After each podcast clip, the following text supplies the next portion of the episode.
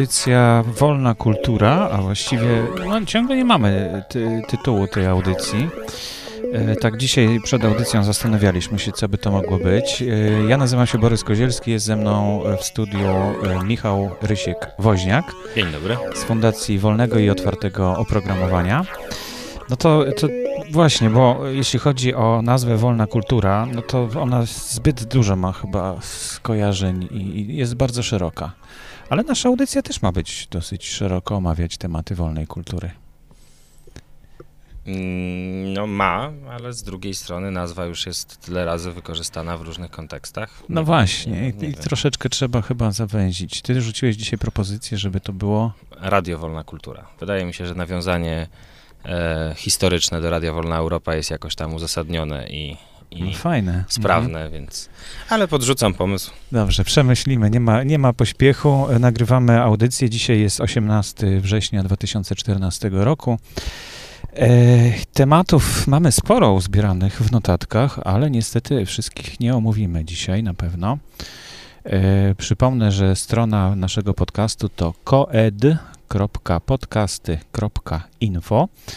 I tam po lewej stronie w menu można znaleźć e, link do notatek. Notatki na Etherpadzie robimy i w tych, tych notatkach naprawdę dużo materiałów już jest przygotowanych na kolejne audycje. Aż do grudnia mamy rozpisane właściwie. No, no, tylko, tylko no niektóre wydarzenia po prostu muszą e, zacząć być bliżej nas, to wtedy będziemy o nich mówić. Kopy Camp na przykład, który będzie już w listopadzie. E, będzie też Open Access Week, mm-hmm. czy Open Week Access, nie wiem. Open Access Week. Open, Open Access, Access Week. Week. E, no, parę innych wydarzeń. E, domena publiczna nam się, znaczy zbliża się obchody tak Dnia Domeny Publicznej. Pan Baczyński zdaje się wchodzi w tym, w, w, no, między w tym innymi, roku. Bardzo dużo ludzi właśnie. Tak, tak, tak. No, 44 rok nie był specjalnie szczęśliwy. No właśnie, Więc... ale, ale 70 lat y, mija plus jeden od y, śmierci te, no, tych autorów i no, nie cieszymy się z tego, że oni wtedy umarli, ale z tego, że możemy zacząć korzystać z ich twórczości, bo pamiętamy ją doskonale i chcemy chcemy ją przypomnieć. Właśnie to jest trochę tragiczne w prawie autorskim, że, że, że tworzy taką sytuację, w której trochę się cieszymy, że dany autor e, umarł wcześniej lub jeszcze wcześniej. Nie podoba mi się to. Wolałbym, no żeby to Tomek było Ganicz, zahaczone. Tomek Ganicz ładnie powiedział, że, że gdyby, gdyby, no jeśli ktoś wierzy w życie pozagrobowe i ci autorzy, y, to oni raczej się cieszą z tego, że my będziemy mogli korzystać, prawda? Że to jest dla nich y, chyba pozytywna informacja. Y, no w każdym razie to wszystko przed nami, ale dzisiaj spotkaliśmy się, żeby omówić kilka takich tematów, konkretnie no, trzy mamy wypisane, może troszkę więcej uda nam się uszczknąć. E, niedawno dotarła do nas taka informacja, że mm, e-booki, czyli książki w formie elektronicznej, sprzedają się dwa razy lepiej e, niż e, książki z DRM. Mhm. Co to w ogóle jest DRM? Tak troszkę, ja, ja wiem, znaczy wiem, spotkałem się z tym, jeśli chodzi o pliki audio. Natomiast DRM to chyba jest e, szersze pojęcie. Tak, to znaczy ja oczywiście jestem, jestem e, e, otwartościowym talibem, więc dla mnie DRM nie jest pozytywnym, e, pozytywną, e, pozytywnie nacechowaną technologią i pozytywnie nacechowanym tematem, więc proszę to, co powiem, brać z odpowiednią dozą dystansu. Ja, ja natomiast, ten dystans spróbuję zachować, spojrzeć troszeczkę z punktu widzenia no, tych e, pomysłodawców. Nie wiem, czy mi się to uda. DRM to jest skrót, który, który miał oznaczać Digital Rights Management. Niektórzy twierdzą, że to powinno oznaczać Digital Restrictions Management. Ja się skłaniam, jestem raczej w tej drugiej grupie, e, czyli w wolnym tłumaczeniu e, prawa, cyfrowe zarządzanie prawami albo cyfrowe zarządzanie, cyfrowe zarządzanie e, ograniczeniami. O co chodzi? Chodzi o to, że jest, jest taka podstawowa i zasadnicza różnica między tak zwanym światem fizycznym a tak zwanym światem cyfrowym. To znaczy, jeżeli ja mam, mm, trzymam w tej chwili w ręku mój telefon, e, który jest połączeniem tych dwóch światów, jeżeli mam ten telefon fizycznie w ręku i teraz oddam tobie ten telefon, to ja go nie posiadam, tak? Już w, fizycznie. Natomiast w świecie cyfrowym tą podstawową operacją jest kopiowanie, to oznacza, że plik z tego telefonu mogę skopiować na twój telefon, czy na, na, na twojego laptopa, czy na twoje inne urządzenie i ja nadal będę miał ten plik. I problem polega na tym, że modele biznesowe, które wytworzyły się wokół kultury szeroko pojętej przez ostatnie 100 lat, powiedzmy, były oparte e, o, ten, o, ten o, to, o tę sytuację, w której kopiowanie jest trudne, kopiowanie jest wręcz niemożliwe, tak, w, w kopiowanie takie jeden do jednego. Świat się zmienił, jak wiemy, żyjemy już w erze cyfrowej w pewnym sensie, no i DRM to, są prób, to jest próba e, ograniczenia, czy próba mm, przeniesienia tych, e, tych ograniczeń świata fizycznego do świata cyfrowego. To znaczy chodzi o to, żebyśmy mogli na przykład obejrzeć film, ale nie mogli go skopiować, żebyśmy mogli przeczytać książkę na naszym urządzeniu, ale żebyśmy nie mogli tej książki skopiować komuś innemu, tak? Albo żebyśmy mogli przeczytać tę książkę na przykład tylko przez miesiąc od daty wykupienia, e, dostępu, A, albo i tak dalej, i tak dalej. E, tak, tak, tak, to znaczy, to znaczy... Na czytanie. No trochę, trochę tak, e, trochę tak. I, I oczywiście jest to, jest to dramatycznie problematyczne, bo z jednej strony bo z jednej strony na jakimś poziomie jest to po prostu sytuacja, w której i to świetnie widać e, po, po tej informacji, że e-booki bez DRM-u sprzedają się lepiej. To jest po prostu produkt, który jest ułomny. Tak? To znaczy, jeżeli ja kupuję e-booka, jeżeli ja kupuję grę komputerową, jeżeli ja kupuję film i tak dalej, i tak dalej, to z punktu widzenia użytkownika lepszym produktem jest film ściągnięty z torrentów niż kupiony i zabezpieczony DRM, bo film ściągnięty z torrentów ja jestem w stanie sobie skopiować, nagrać na płytkę, zremiksować, zrobić różne rzeczy. Czy zgodnie z prawem, czy nie, zostawmy to na razie na boku. Natomiast z punktu widzenia użytkownika, z punktu widzenia odbiorcy, taki film z torrentów jest po prostu lepszy tak? Jest no, bardziej no, funkcjonalny. Mój syn ostatnio się wściekał właśnie, że ja włączam płytę DVD mm, oryginalną, którą zakupiłem mhm. kiedyś, e, mówi, tato, przecież o wiele łatwiej jest pobrać to z internetu i to samo sobie obejrzeć na tym. Bez tych wszystkich ja mówię, nie, nie, no zaraz, reklam. zaraz, tak, no, no właśnie, ale potem się okazało, że to ci ciężko uruchamia, bo jest jakieś menu, potem jest informacja o tym, że... Nie wolno kopiować. Że nie wolno kopiować, potem w kilku językach jeszcze ta informacja. Potem jest, to, potem jest, potem jest e, kilka trailerów, których się nie da przeskoczyć. I to też jest w pewnym sensie wymuszone przez DRM. Ten DRM, który powstał po to, że żebyśmy nie mogli skopiować tej płyty. Potem zaczął być używany, bo ktoś stwierdził, ej, zaraz, skoro my możemy powiedzieć, co użytkownik może, czego nie może, a co musi e, przy odbiorze tego, tego filmu na przykład e, wykonać, czy przez to przejść, no to może musimy, może możemy go zmusić do tego, żeby zobaczył reklamy naszych przyszłych filmów. No to pewnie, jest pewnie chce bardzo obejrzeć. dobry, bardzo dobry pomysł. Pewnie Czemu? Kto by nie chciał, kto by nie chciał spędzić 15 minut oglądając reklamy filmów w oczekiwaniu na film, który chce obejrzeć. No na przykład 90% internautów, jak się okazuje, tak? Mm, więc, więc e, na jednym poziomie to jest po prostu, e, no użyję tego słowa, upierdliwe dla użytkownika zwyczajnie, tak? I, i powoduje, że pro, produkt jest po prostu ułomny w jakimś sensie. Na innym poziomie DRM jest dramatycznie problematyczny z punktu widzenia po prostu prawa autorskiego i naszego prawa do wykorzystania tego, co w, do, do, czego mamy dostęp, bo zgodnie z mm, dozwolonym użytkiem, tak, do, zgodnie z mm, dozwolonym użytkiem również tym instytucjonalnym, związanym z bibliotekami, szkołami, etc., etc., mamy prawo skopiować e, na potrzeby swojej rodziny. Mamy prawo cytować, mamy prawo sparodiować tak? Mamy mm -hmm. do tego mhm. prawo i teraz DRM nam to, tego prawa odmawia. Nie na, nie na zasadzie nie masz do tego prawa, bo tak mówi ustawa i tak się wszyscy zgodziliśmy, taka jest umowa społeczna, tylko na zasadzie ja, wydawca, jednostronnie zadecydowałem, że z tym moim dziełem nie będziesz mógł robić tego, na co ci nawet ustawa o prawie autorskim mhm. pozwala. I to jest sytuacja, w której, w której z jednej strony jako odbiorca kultury stwierdzam, coś tu jest nie tak, wolę produkt, który jest lepszy z punktu widzenia odbiorcy, ale z drugiej strony jako aktywista, czy jako osoba zaangażowana w dyskusję o prawie autorskim, ja po prostu tupię nogą, uderzam ręką w stół i mówię, tak być nie może. Jeżeli ustawa nam na coś pozwala, to nie można sztucznie narzucać ograni dodatkowych ograniczeń, tak? Bo, e, bo, bo, to jest wchodzenie w pewną e, domenę, w, w którą wydawca nie powinien móc wchodzić. No mówię wydawca, bo bardzo często. Ogóle, tak, mówię wydawca, bo bardzo często autorzy, czy, czy artyści, czy, czy wykonawcy nie mają tutaj wiele do, e, do powiedzenia, bo podpisali taki, a nie inny kontrakt i, i potem już wydawca robi, robi to, co robi. Tak? No ale to właśnie, to, ten DRM chyba wziął się z tego, że z takiego poczucia wydawców, e, że kopiowanie to też jest kradzież.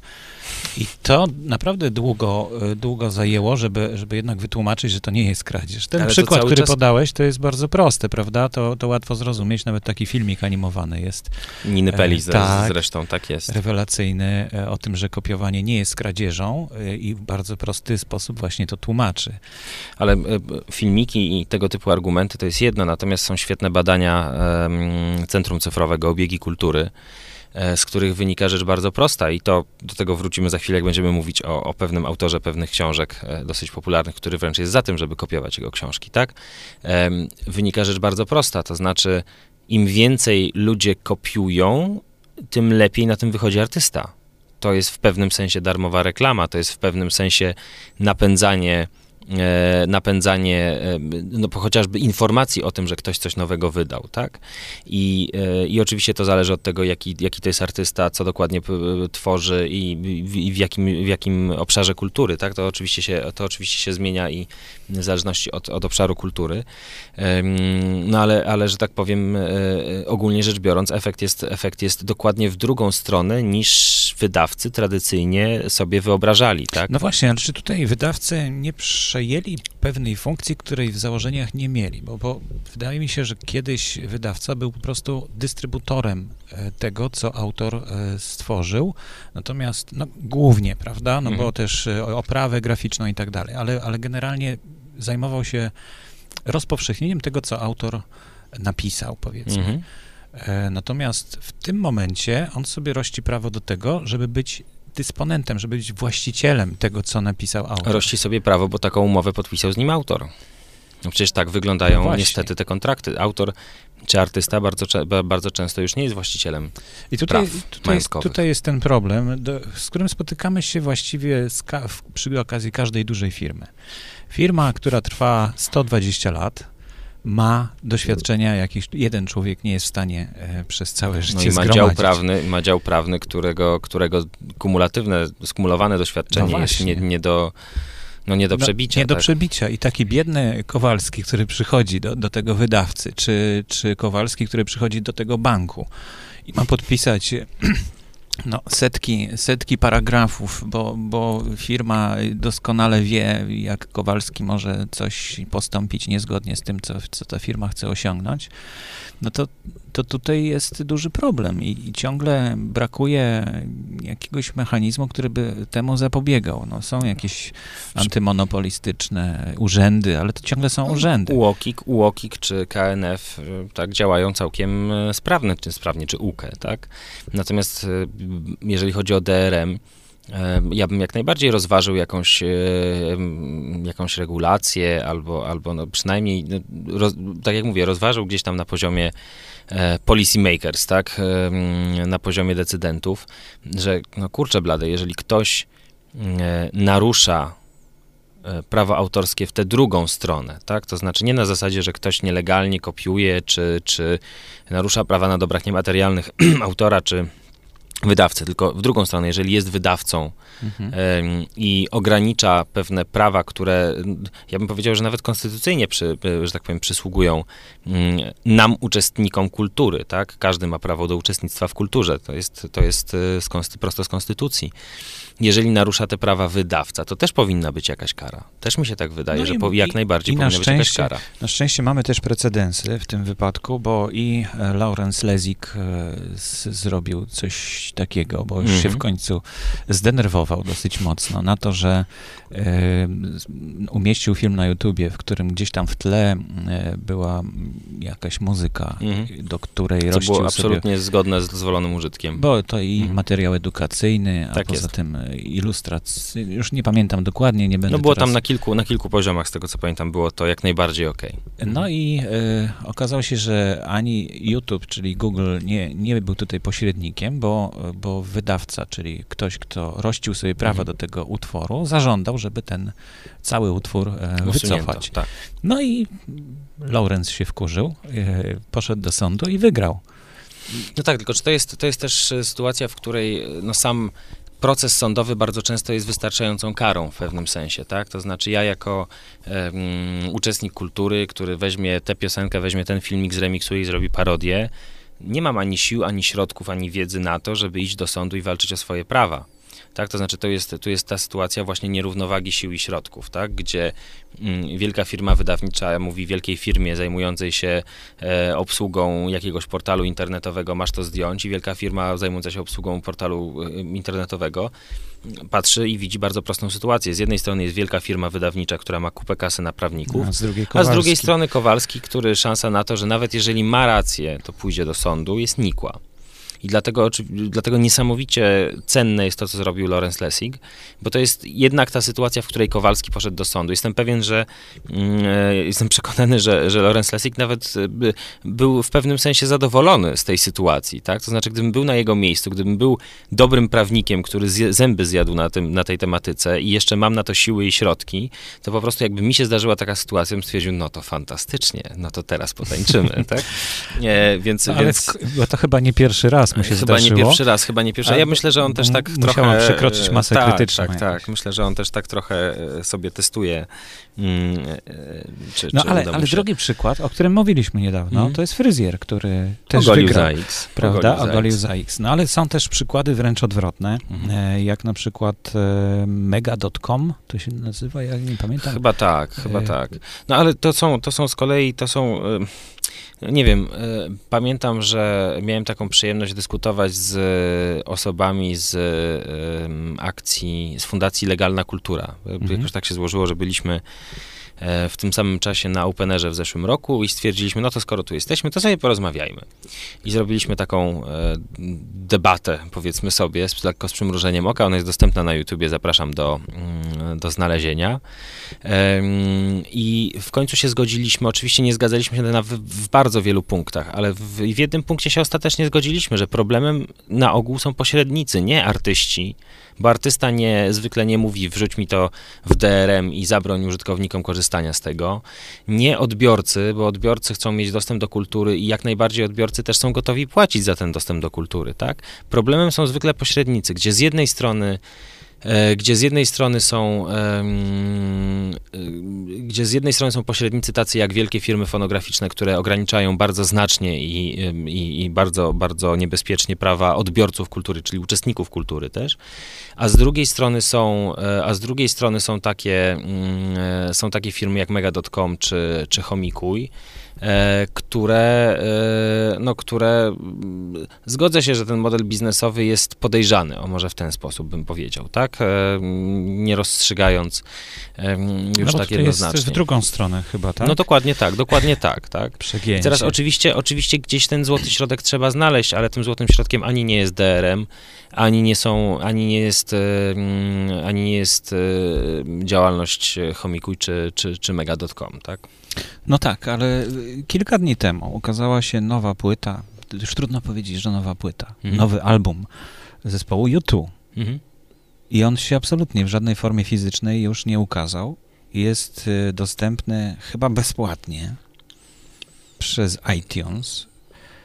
To w ogóle się robi no, bardzo myślę, że, myślę, że Myślę, że Apple nieźle zapłaciło za to, żeby był dostępny bezpłatnie przez, przez iTunes, więc no ja to traktuję w kategoriach raczej promocji Apple'a.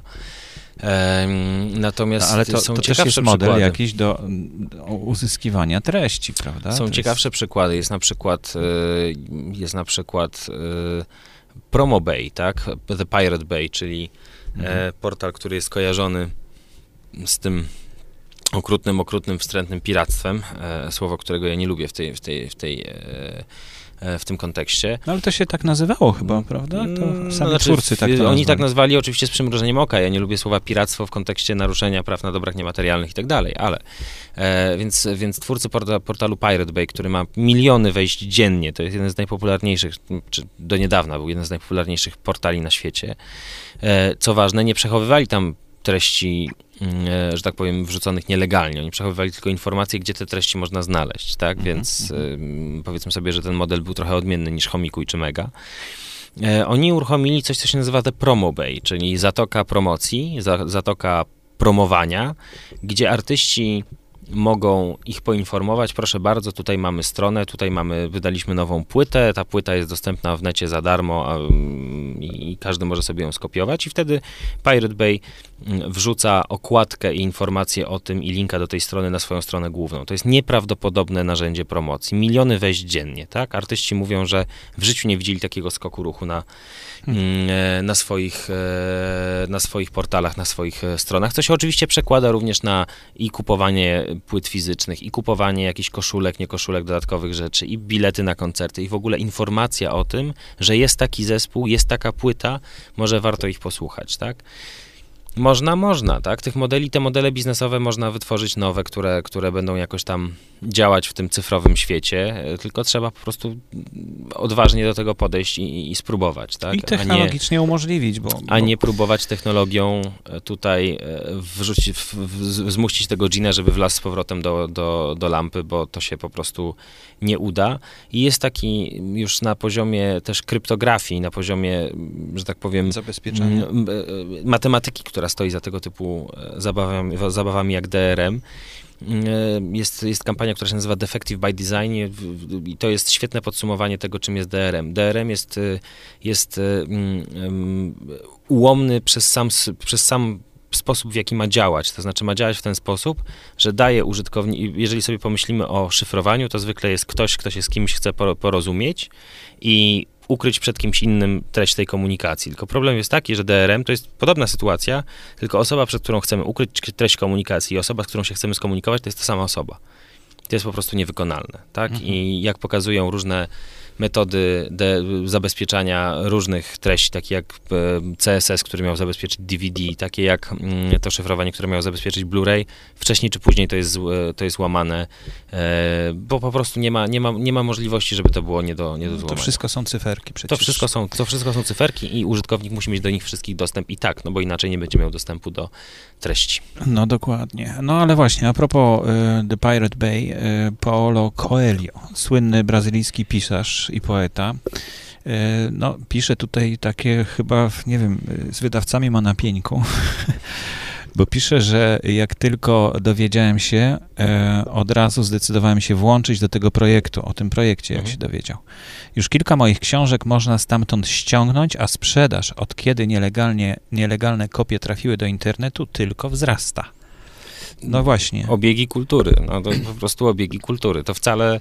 No ja tak myślę, powiem, że tego najbardziej się boją wydawcy, że, że, że, autorzy się o tym dowiedzą. Bo jak I będą dowiedzą, sami sobie w, no tak, wydawcami. Tak, bo tak. sami sobie mogą być wydawcą. Ja spotkałem się ostatnio, znaczy nie ostatnio, jakiś rok temu z um, reportażystą. Nie pamiętam w tej mhm. chwili nazwiska. Rozmawiałem z nim, jest rozmowa nagrana, pewnie wrzucę linka do, mm, do notatek dzisiejszej audycji ale y, on y, wydawał książki no, ładnych parę lat temu. Y, potem wydawcy powiedzieli, że no już się nie opłaca, bo to już mhm. za małe nakłady są i no, mhm. nie ma zainteresowania. No ale on potem z, z, takim zdziwieniem stwierdził po, po kilku latach, jak wydawcy mu tak powiedzieli, że ona pojawia się w, na chomiku Mhm. właśnie ta jego książka, czyli jest zainteresowanie. Tylko trzeba dotrzeć do użytkowników w taki I sposób, żeby chcieli To ciekawe, co, co on zrobił z tym, bo mhm. on e, nie, nie, oskarżył tego człowieka tam z chomika mhm. czy coś, tylko po prostu sobie ściągnął, bo nawet sam nie miał wersji elektronicznej swojej książki i zrobił z tego e-booka. Mhm. I zaczął go sprzedawać legalnie po mhm. 5 zł czy po 10, nie mhm. pamiętam. No i okazało się, że to był wielki sukces. No oczywiście, że tak. No, ja myślę, że to, ta, ta bariera technologiczna już e, powoli, powoli no, dochodzi do tego momentu, że każdy normalny Kowalski będzie po prostu wiedział, gdzie kliknąć. Ja w tej chwili sobie czytam książkę na, na swoim telefonie komórkowym, tak? W no dobrze, czy gdzieś. ale to, to jest tak, no tak, ale jeszcze nie możesz opublikować swojej książki i dostać za nią złotówki, powiedzmy, od każdego, kto chce hmm, przeczytać. Ale, to ale, nie jest takie łatwe. Ale, znaczy, w pewnym sensie to jest takie łatwe. Przykładem komik brytyjski, którego nazwiska w tej chwili nie pamiętam, niestety wyleciało mi z głowy. Tenże pan stwierdził w pewnym momencie, że okej, okay, on wydaje tam ten swój program na DVD, ale proszę bardzo, na stronie jest do pobrania pełna wersja w dobrej jakości. Jak ktoś ma ochotę, to na zdrowie. Jak ktoś ma ochotę wrzucić na torenty, też na zdrowie. A tu jest guzik darowizny. Mhm. Tak? Jeżeli ci się podobało, drogi użytkowniku, to rzuć 5 dolarów, czy 5 funtów, czy 5 euro, czy 5 złotych, tak? No i okazało się, że zaczął na tym zarabiać lepiej niż do tej pory na fizycznych kopiach sprzedawanych przez wydawców.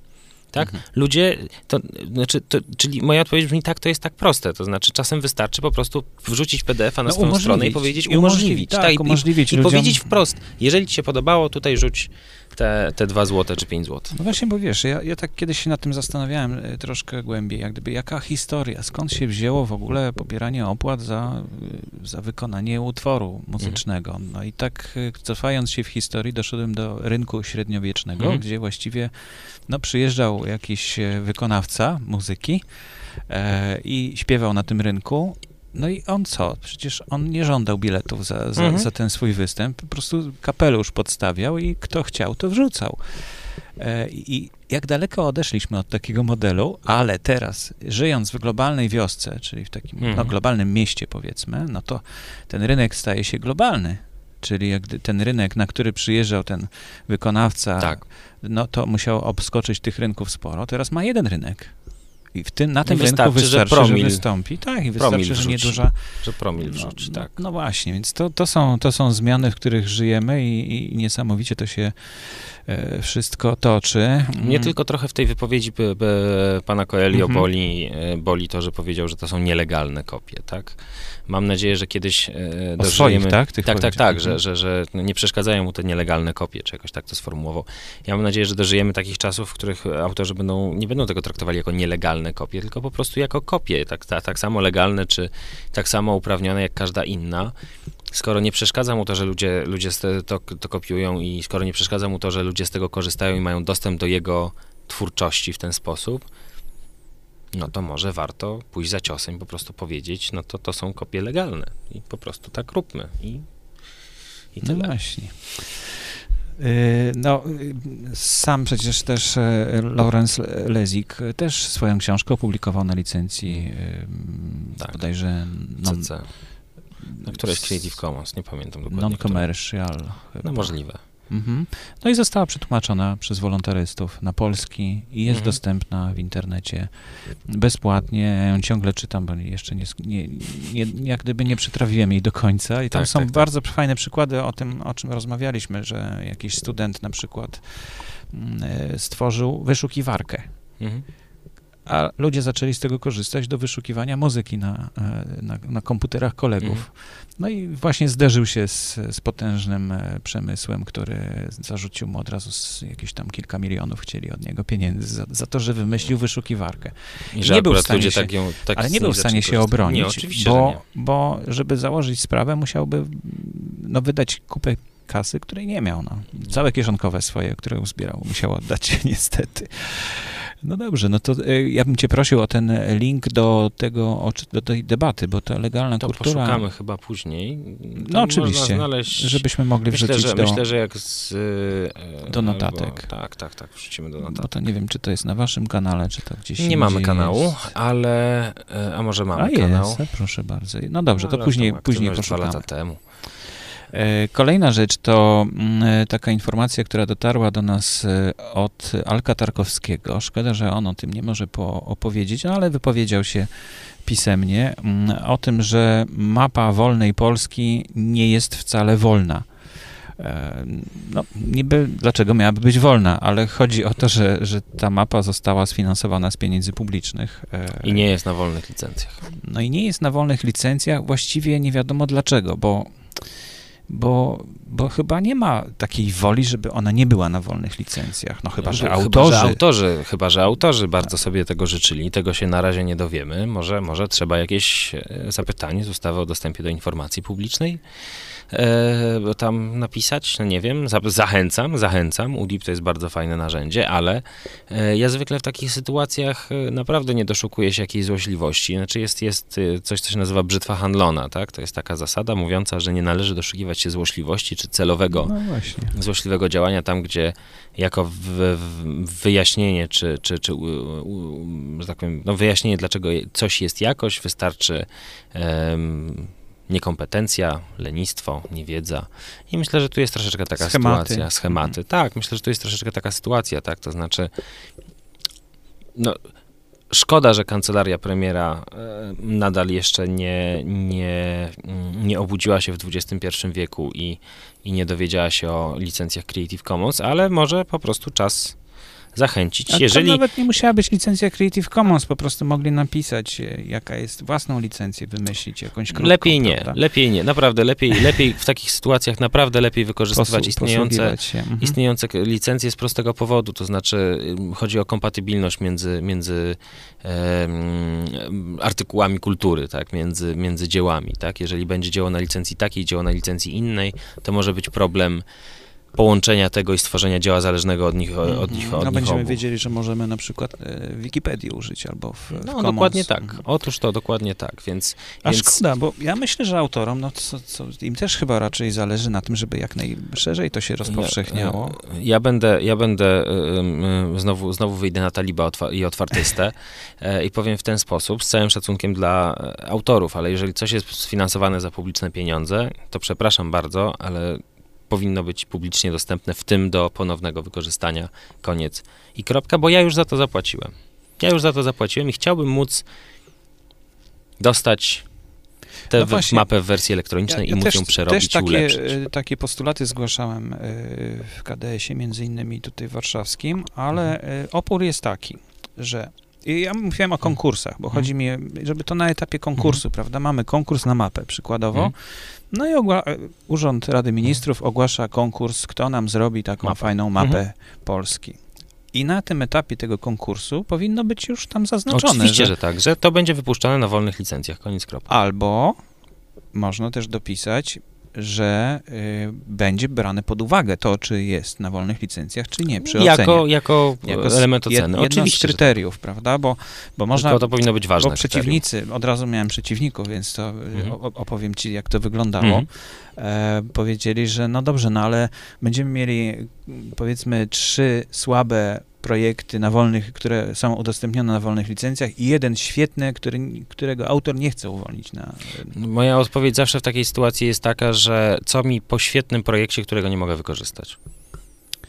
Cóż, cóż, cóż z tego, że powstanie świetny projekt, którego, ja nie, którego, którego nie możemy jako obywatele wykorzystać, ulepszyć? Cóż z tego, że urząd raz zapłaci?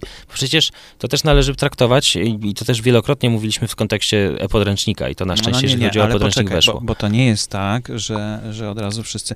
Tą mapę można sobie w internecie obejrzeć i korzystać z niej. No ale, to nie jest, ale nie, można mogę, po, ale nie, ponownie jej użyć. A czy, tak. a, czy mogę, a czy mogę ją wziąć na szkolenie, które robię od czasu do czasu z prawa autorskiego i pokazać i wyświetlić i zmodyfikować razem z uczestnikami no, tego szkolenia? W celach edukacyjnych możesz. A właśnie to nie jest tak powiedziane, bo w celach edukacyjnych szkoły. A ja nie jestem szkołą. Ja to, ja to... Na, na, terenie szkoły chyba. A to też nie jest na terenie szkoły, to jest na przykład w Domu Kultury. -hmm. W ogóle po, polecam, e, polecam osobom zainteresowanym poczytać sobie, jak wyglądają, jak wyglądają uprawnienia domów kultury w kontekście dozwolonego użytku edukacyjnego. Podpowiedziem, e, podpowiem, nie ma. Znaczy domy kultury nie mają w ogóle tych uprawnień, które mają biblioteki, szkoły, muzea. W ogóle. Domy kultury to są, to są traktowane jak prywatne firmy, tak? I, i, i, i radźcie sobie sami, tak? E, dla mnie, jeżeli urząd e, zamawia taką mapę albo zamawia jakieś dzieło, to też powinien to potraktować troszeczkę jako e, inwestycję na przyszłość, tak? To znaczy, e, jeżeli już mają taką mapę i coś się zmieni, nie mówię o takiej konkretnie mapie, mhm. tak? Bo taka konkretna mapa to tym bardziej powinna być na wolnych licencjach, bo ona jest kierowana dla wszystkich, żeby się też, jest nawet zachęta do tego, żeby się może tym, tą mapą bawić i, i tak dalej, tak? To dlaczego tego nie robić w wersji cyfrowej? Ale jeżeli jest zamówiona na przykład mapa metra warszawskiego, no dobrze, mapa metra warszawskiego, może to jest jeszcze, jeszcze musimy poczekać na mapę z prawdziwego zdarzenia, ale mapa Warszawy, na przykład mapa Warszawy. E, e, to przecież ulice się zmieniają, ten układ się zmienia, od czasu do czasu trzeba tę mapę zaktualizować. I wtedy albo Urząd Miasta ma prawa na dobrach niematerialnych i prawo do modyfikacji i w takim razie powinien to wypuścić na wolnych licencjach, bo to już i tak jest jego, czyli i tak jest nasze wspólne, albo nie, wziął, nie, nie dostał takich praw i w takim razie ktoś po prostu nie pomyślał przy tworzeniu tej mapy, bo to oznacza, że następnym razem trzeba taką mapę stworzyć od zera. Zamiast zmodyfikować jedną czy dwie ulice, tak? No, zdecydowanie lepiej korzystać z OpenStreetMap po prostu. To jest inna rzecz, oczywiście, że tak. Oczywiście, tak podobno tak. zrobili gdzieś strażacy, wiesz? Bo... E, w Polsce, jak no, najbardziej. Właśnie. W Polsce strażacy korzystają z OpenStreetMap. W, w, w przypadku na przykład e, sprzętu, sprzętu wykrywania skażeń, z tego co wiem, jest jakieś, jest jakieś rozwiązanie, które jest oparte na, na OpenStreetMap. Dlaczego? Bo tam były hydranty zaznaczone. No tak dokładnie. Tak I tak samo mogli sobie sami zaznaczyć własną okolicę, że na przykład dokładnie ten płot tak. jest do sforsowania przez samochód strażacki, a ten, a ten nie. nie. Dokładnie. Że to jest taki próg, a tam jest mniejszy. Mogli sobie swoją mapę zrobić i, Dokładnie i, tak. no, już baza jest, tylko trzeba teraz Nadbudowę. nauczyć urzędników, że z tego można i że z tego można i lepiej korzystać, a potem nauczyć urzędników, że jak już robią e, mapę Polski za publiczne pieniądze, to może by to też rzucali na wolnych licencjach żeby OpenStreetMap od razu tak z tego też mogło korzystać. No, ale to tak, taki, żeby w dwie chyba, strony. Chyba tak, taki, wiesz, strony. spadek z PRL-u, że co, to nie moje, to jest państwowe, to znaczy. Trochę się... tak, a z drugiej strony, a z drugiej strony y, instytucje zrobiły sobie z tego model biznesowy. Żyją z pieniędzy publicznych, a potem żyją z licencjonowania map, które powstały za pieniądze publiczne. Dla mnie to jest sytuacja trochę chora i jakkolwiek jestem daleki od bronienia Białorusi w jakimkolwiek obszarze zwykle, to tutaj jedną rzecz muszę powiedzieć. Z tego, co, z tego co wiem, tam jest prawo mówiące wprost, jeżeli coś jest za publiczne pieniądze, jest na, na, na wolnych licencjach, tak? Mhm. I jak sobie spojrzymy na przykład na, na filmiki E, no, myślę, że tam to też jest, tam też brzytwa handlona zadziałała, znaczy ktoś po prostu jakoś nie, nie zauważył, czy nie, no ale mm, dobrze wyszło. E, natomiast jak spojrzymy sobie na przykład na filmik e, OpenStreetMap mm, Year of Edits 2008, czyli jak, jak OpenStreetMap był edytowany w 2008 roku, zobaczymy, że nagle cała Białoruś się po prostu pojawia. Dlaczego? Dlatego, że mogli wziąć mapy i wrzucić, mhm. bo prawo na to pozwalało, tak? No tak, więc z tą mapą, no to mogłaby być na OpenStreetMap ta mapa też. Ale no, nie. Ale, nawet, ale mogłaby być przede Ale taka praktyczna rzecz. Ja spróbowałem skorzystać z tej mapy, zamówiłem sobie, żeby zobaczyć ją fizycznie, jak ona wygląda, bo mhm. można zamawiać mm -hmm, fizyczne mm -hmm. egzemplarze też. To też tak. fajne też parę, parę złotych na to poszło, mm, no ale nie, nie można jej wydrukować, jakby ktoś chciał w fundacji na przykład dodrukować tych map, bo, bo zabrakło w urzędzie, bo tam zabraknie, to na pewno.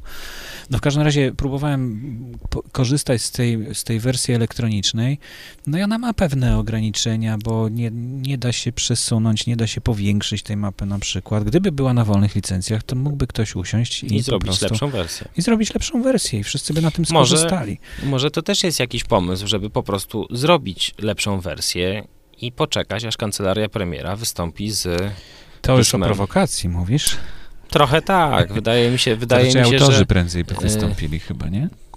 Tak naprawdę nieistotne, bo to by bardzo szybko uświadomiło urzędnikom, na czym polega problem. Bo musieliby się tłumaczyć, dlaczego mapa wolnej Polski, tak, no którą ktoś ulepszył, mhm. musi być zdjęta w tej chwili z, z, z, z internetu. No właśnie, no to, y, to na tym chyba zakończymy dzisiejszą audycję. Nie wiem, ile tam minut nam wyszło. 37, no to spokojnie wystarczy chyba. E, I tak spotkaliśmy się dwa dni później niż planowaliśmy. -hmm. Rower ci się zepsuł. Tak, rower mi się zepsuł. Poszła mi, poszła mi e, żyłka od tylnej przerzutki, a potem różne inne rzeczy się stały w tylną przerzutkę. I teraz pracowicie walczę, żeby zresuscytować moją tylną przerzutkę. Mm -hmm. Nie lubię, ten sprzęt pra, prawie działa. Ja nie lubię wyrzucać sprzętu, który prawie działa. Nie, no trzeba naprawiać. Trzeba no. naprawiać. Większość da się Dlatego naprawić. mam smar na rękach dzisiaj, bo też dzisiaj siedziałem i Naprawiałem. E, no dobrze. E, udało mi się zaprosić Marcina Maja z dziennika Internautów, bo dzisiaj mhm. właściwie jego artykuł e, cytowaliśmy o tych, o tych e-bookach, które lepiej się sprzedają, dwa razy lepiej. I tak zauważyłem, że Marcin Maj z dziennika Internautów no, publikuje właściwie te wszystkie jego artykuły. To Bardzo dużo fajnych, ciekawych jakoś, jakoś trafią na nie, tak. To prawda. Także udało mi się z nim porozmawiać i zaprosić go do audycji. Być może następny, w następnej audycji już będziemy mogli z nim się spotkać. Mhm. A ty za tydzień jesteś? Jak to Nie wiem. Nie wiadomo. Nie wiem. No zobaczymy. Jeszcze, jeszcze szukamy osób, które by tutaj stale jakoś mogły przychodzić. Ja, ja będę się starał, ale nie mogę niestety w tej chwili obiecać. No bardzo się cieszę. Dziękuję Ci za wizytę w studiu. Dziękuję serdecznie. Dziękuję wszystkim słuchaczom za słuchanie. E, strona, przypomnę, audycji to koed.podcasty.info.